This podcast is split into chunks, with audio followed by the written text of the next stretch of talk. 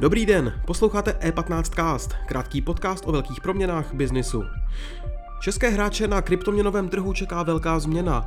Do dvou let totiž budou muset mít poskytovatelé služeb v oblasti kryptoměn licenci od České národní banky. Jak se celý trh promění?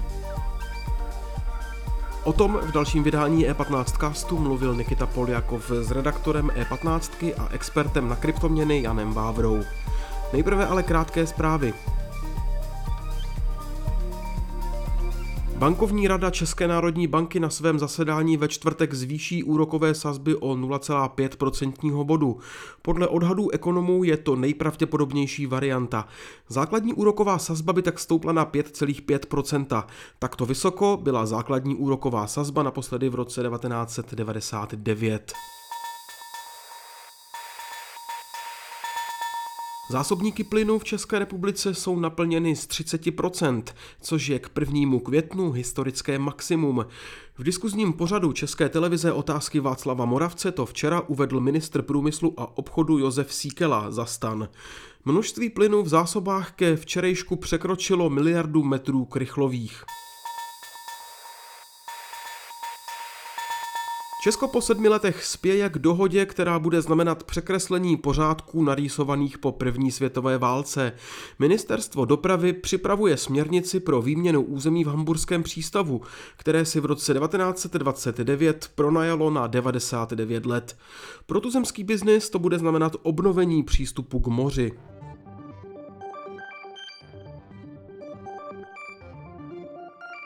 Další zprávy najdete na e15.cz. Teď je čas na rozhovor Nikity Poliakova dnes s Janem Vávrou.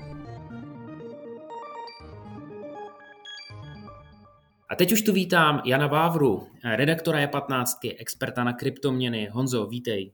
Díky to zdar.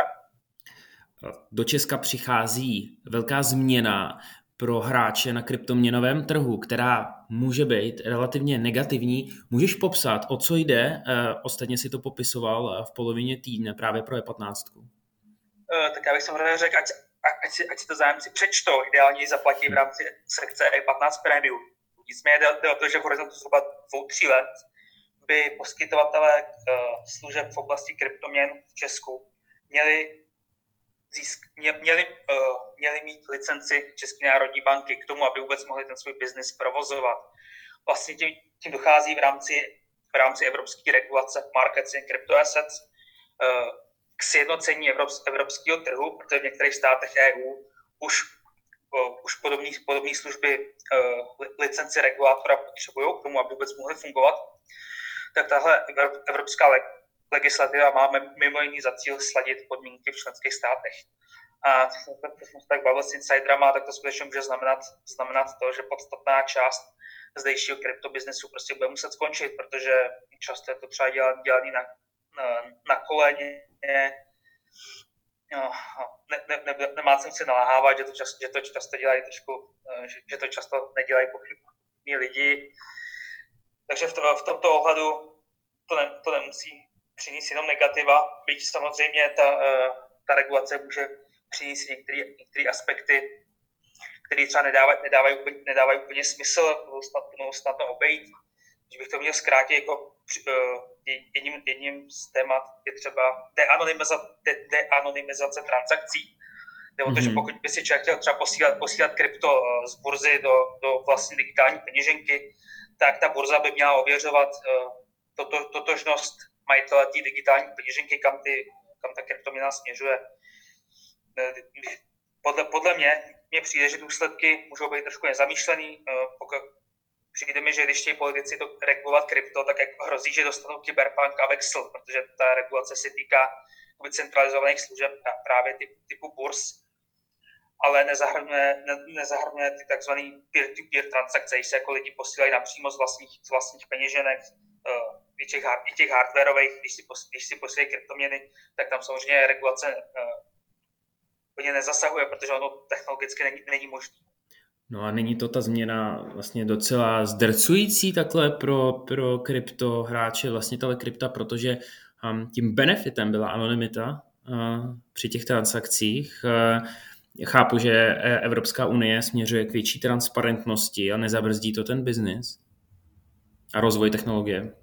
Je samozřejmě, to je samozřejmě uh, velká otázka, ale bude záležet na konkrétní implementa, implementaci, jestli se do ní, jestli se po, potom do, do legislativy dostanou i relativní nesmysly typu, jestli skutečně ty burzy budou muset ověřovat totožnost těch majitelů digitálních peněženek, nebo jestli bude stačit, aby jenom sbírali data uh, o tom, o, o majitelích těch kryptopeněženek, aniž by jako museli aktivně něco ověřovat, nebo jestli se tam dostane, že budou muset burzy hlásit jakoukoliv kryptotransakci, jakoukoliv kryptotransakci, nebo jenom ty, jejíž hodnota přesahuje, přesahuje hodnotu tisíc eur. Jo, jsou to takové niance, které taky budou rozhodovat, ale zatím to vypadá, že, eh, že v rámci těch regulací jsou i požadavky typu na kapitálovou vybavenost těch eh, firm podnikajících v oblasti kryptoaktiv, tak to, to, by mohlo být, to by mohlo být samozřejmě velký, velký zásah, protože asi ne každý podnikatel, eh, obzvlášť, obzvláště začínající, může, může prostě stranou 3 miliony, 3 miliony cash, jo, prostě mm-hmm. jako, jako, rezervu, takže fakt bude záležet, fakt bude záležet na, na zájemných detailech. Zase to otevírá možnost pro konzervativní subjekty na tom trhu, tím myslím banky, ty by s příchodem této směrnice mohly získat, mohly by nabízet krypto, protože by bylo víc regulovatelné a asi transparentnější pro vlastnění toho asetu na balance sheetu. Vnímáš to taky tak? Určitě, tam zase podle mě klíč, klíčový, klíčový vnímat tu možnou dvou, dvou kolejnost. A ta regulace asi nejvíc zasáhne, nebo týká se těch aktivit ohledně centralizovaných služeb. Prostě, a ty často využívají lidi, co nejsou zase tak, zase tak technicky zdatní. Takže, eh, takže by, do, by došlo k poměrně zajímavému rozvoji trhu, eh, kryptotrhu, který, který by cílil prostě na retail. Že už by prostě řekněme, běžným, běžným, běžným uživatelům, běžným investorům nabízeli právě kryptoměny, třeba, třeba i banky. A zase by, zase by, by, by zkušenější, by prostě, by, co, co se kryptu pohybují léta, mm, jsou, jsou, baví je zkoušet různé technologické vymoženosti, tak pro ně by, pro ně by právě tady ta větší, větší regulace i, i řekněme potírání anonymity znamenalo, že by se třeba ještě víc uzavřeli do té svojí bubli, bublině a skutečně by se dali prostě na čistě peer-to-peer transakce, na, na vexly 21. století, že by že by se pokusili exitovat z té, řekněme, regulované části kryptobiznesu. Mm-hmm. Víš, jaký je harmonogram, kdy bude náběh té směrnice a kdy se to promítne do české legislativy, nebo tady ty uh, otázky ještě nejsou jasně zodpovězeny? Teda, návrh legislativy by měl být dotažený uh, v horizontu dvou let a pak tam bude, pak tam bude prostor uh, pro implementaci v jednotlivých národních státech. Takže samozřejmě těžko, uh, těžko předjímat nějaký přesnější, přesnější datum.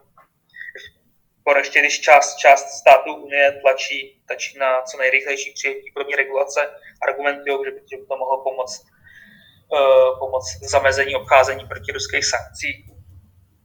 Uvidíme. Hmm. A ještě dotaz na Bitcoin, kryptoměnu číslo jedna. Hmm, v jakém je teď stavu? Co od ní očekáváš do budoucna? Teď je ve stavu takový letní dovolený, mi přijde. V podstatě celý duben se pohybuje eh, cena Bitcoinu v rozmezí asi nějakých 38 tisíc až 46 tisíc dolarů, což vlastně dost lidí, co se pohybuje v kryptu, to bere fakt jako nudu, že se vlastně vůbec nic neděje, ale zase na, na to, že teoreticky by teďka měla nastat nějaká jako kryptozima nebo zase nějaký období tlumu po tom, co vlastně loni, loni došlo k překonání cenových maxim, tak mě to vlastně přijde, docela, přijde docela, docela dobrý a relativně pozbudivý, že vlastně i po tom, co, co loni, tak eh, ty kryptoměny tak, tak brutálně rostly, tak zatím, zatím zase nějaký extra tvrdý přistání je nečeká, takže vlastně si vedou relativně dobře a je to taková, taková docela, docela příjemná nuda, si myslím. Klidná, klidná jistota. Relativně jo, no, v rámci možností. to je marný. Honzo, díky moc za tvůj čas, uvidíme, kam se bude situace vyvíjet. Měj se hezky. Díky za pozvání, čau. Díky za pozornost. E15cast můžete poslouchat ve všech podcastových aplikacích a na webu e15.cz.